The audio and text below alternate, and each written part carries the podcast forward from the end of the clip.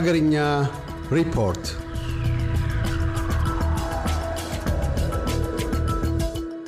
ፌዴሬሽን ምክር ቤት በጦርነቱ ዓመታት ከጋራ የታክስ ገቢዎች የተገኘውን የጋራ ገቢ የትግራይ ክልል የመካፈል መብት የለውም በማለት መወሰኑ ተገለጸም። የትግራይ ክልል ከታክስ የሚሰበሰበውን የጋራ ገቢ መካፈል የሚችለው ገንዘብ ሚኒስቴር ከግጭት ማቆም ስምምነቱ በኋላ የክልሉን የድጎማ በጀት መልቀቅ ከጀመረበት ጊዜ ጀምሮ ያለውን ብቻ ነው በማለት ምክር ቤቱ ለገቢዎች ሚኒስቴር ደብዳቤ መጻፉ ተጠቅሷል። የትግራይ ክልል የተከለከለው የታክስ ገቢ በክልሉ ከሚንቀሳቀሱ የግል ኩባንያዎች የፌዴራል የፌዴራል መንግስቱ የሰበሰበውን የገቢ ታክስና ሌሎች ቀጥተኛና ቀጥተኛ ካልሆኑ ታክሶች የተገኘውን ገቢ ነው። ምክር ቤቱ እገዳውን ያስተላለፈው የክልሉ ጊዜያዊ አስተዳደር ለሶስት ዓመታት ያላገኘው የታክስ ገቢ ድርሻው እንዲሰጠው መጠየቁን ተከትሎ እንደሆነ ዋዜማ በዘገባ አመልክቷል። የክልሉ ባለስልጣናት በበኩላቸው ገቢው ህገ መንግስቱ ለክልሉ ህዝብ የሰጠው መብት እንጂ የክልሉ መንግስት ገቢ አለመሆኑን ጠቅሰው የፌዴሬሽን ምክር ቤቱን ውሳኔ ተቃውሟል ተብሏል።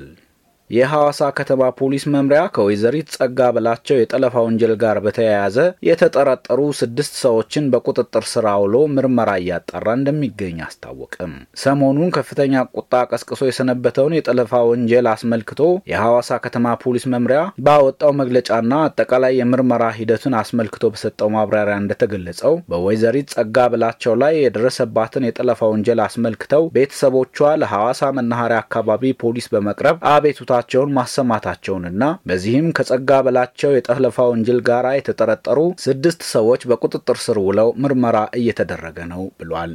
ጸጋ በላቸው ግንቦት 15 ቀን 2015 ዓ ም በሐዋሳ ከተማ ከንቲባ የግል ጠባቂ ኮንስታብል የኋላ መብራት ወልደ ማርያም ታግታ ለአስር ቀናት ያለችበት ሳይታወቅ መቆየቷ የሚታወስ ሲሆን ሐሙስ ግንቦት 24 ቀን 2015 ዓ ም ከአጋቿ ቁጥጥር ነፃ መውጣቷ ይታወቃል። ይሁንና ወይዘሪት ጸጋ ነፃ ብትወጣም እገታውን የፈጸመው የፖሊስ አባል እስካሁን አለመያዙን የከተማዋ ፖሊስ አክሎ ገልጿል። የመንግስት የጸጥታ አካላት በማንኛውም ህዝባዊና ሃይማኖታዊ ሰልፎች እንደዚሁም ሌሎች ስብሰባዎች ተመጣጣኝ ካልሆነና ሞት ከሚያስከትል የኃይል እርምጃ መውሰድ እንዲቆጠቡ የኢትዮጵያ ሰብአዊ መብቶች ኮሚሽን ኢሰመኮ አሳሰብም። የኢትዮጵያ ሰብአዊ መብቶች ኮሚሽን ዋና ኮሚሽነር ዶክተር ዳንኤል በቀለ የመንግስት የጸጥታ አካላት አላስፈላጊና ተመጣጣኝ ያልሆነ ኃይል የመጠቀም አዝማሚያ እየጨመረ መምጣቱንና በዚህም ሳቢያ በሰዎች ላይ ሞት፣ የአካልና የስነ ልቦና ጉዳት እንደዚሁም ሌሎች የሰብአዊ መብት ጥሰቶች እየደረሱ መሆናቸውን ለህዝብ ተወካዮች ምክር ቤት ጨምሮ ለሚመለከታቸው የመንግስት አካላት በተለያዩ ወቅቶች ውትወታ መደረጉንም ገልጸዋል። ኮሚሽኑ በሸገር ከተማ ከመስጊዶች መፍረስ ጋር ተያይዞ የተነሱ ተቃውሞዎችንና የደረሰ ጉዳትን በተመለከተ ባወጣው መግለጫ እንዳስታወቀው በተለይ ሰላማዊ በሆኑ ሃይማኖታዊ ስብሰባዎች ወቅት የሚወሰዱ እርምጃዎች የመንግስት የጸጥታ አካላትን ከፍተኛ ጥንቃቄ የሚጠይቅ ነው ብሏል።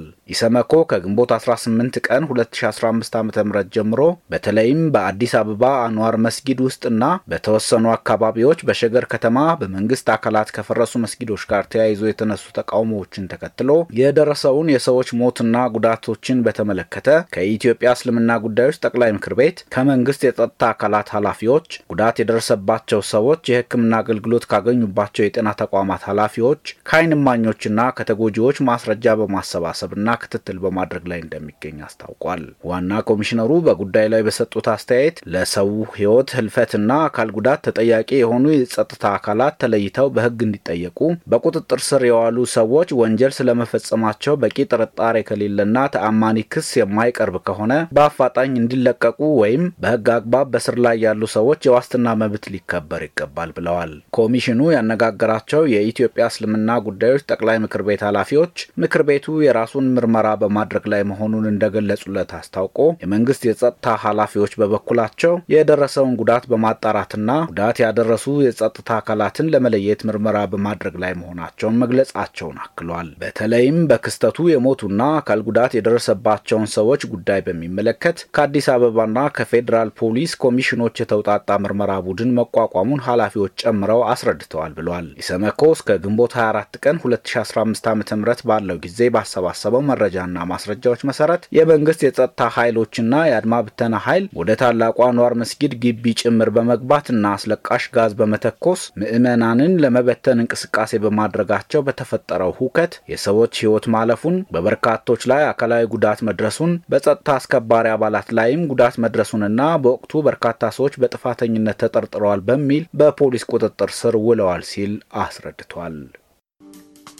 እያደመጡ የነበረው የ SBS አማርኛ ፕሮግራምን ነበር። የፕሮግራሙን ቀጥታ ስርጭት ሰኞና አርብ ምሽቶች ያድምጡ። እንዲሁም ድረገጻችንን በመጎብኘት on demand እና በ SBS mobile app ማድመጥ ይችላሉ። ድረገጻችንን SBS dot com dot au Amharic ን ይጎብኙ።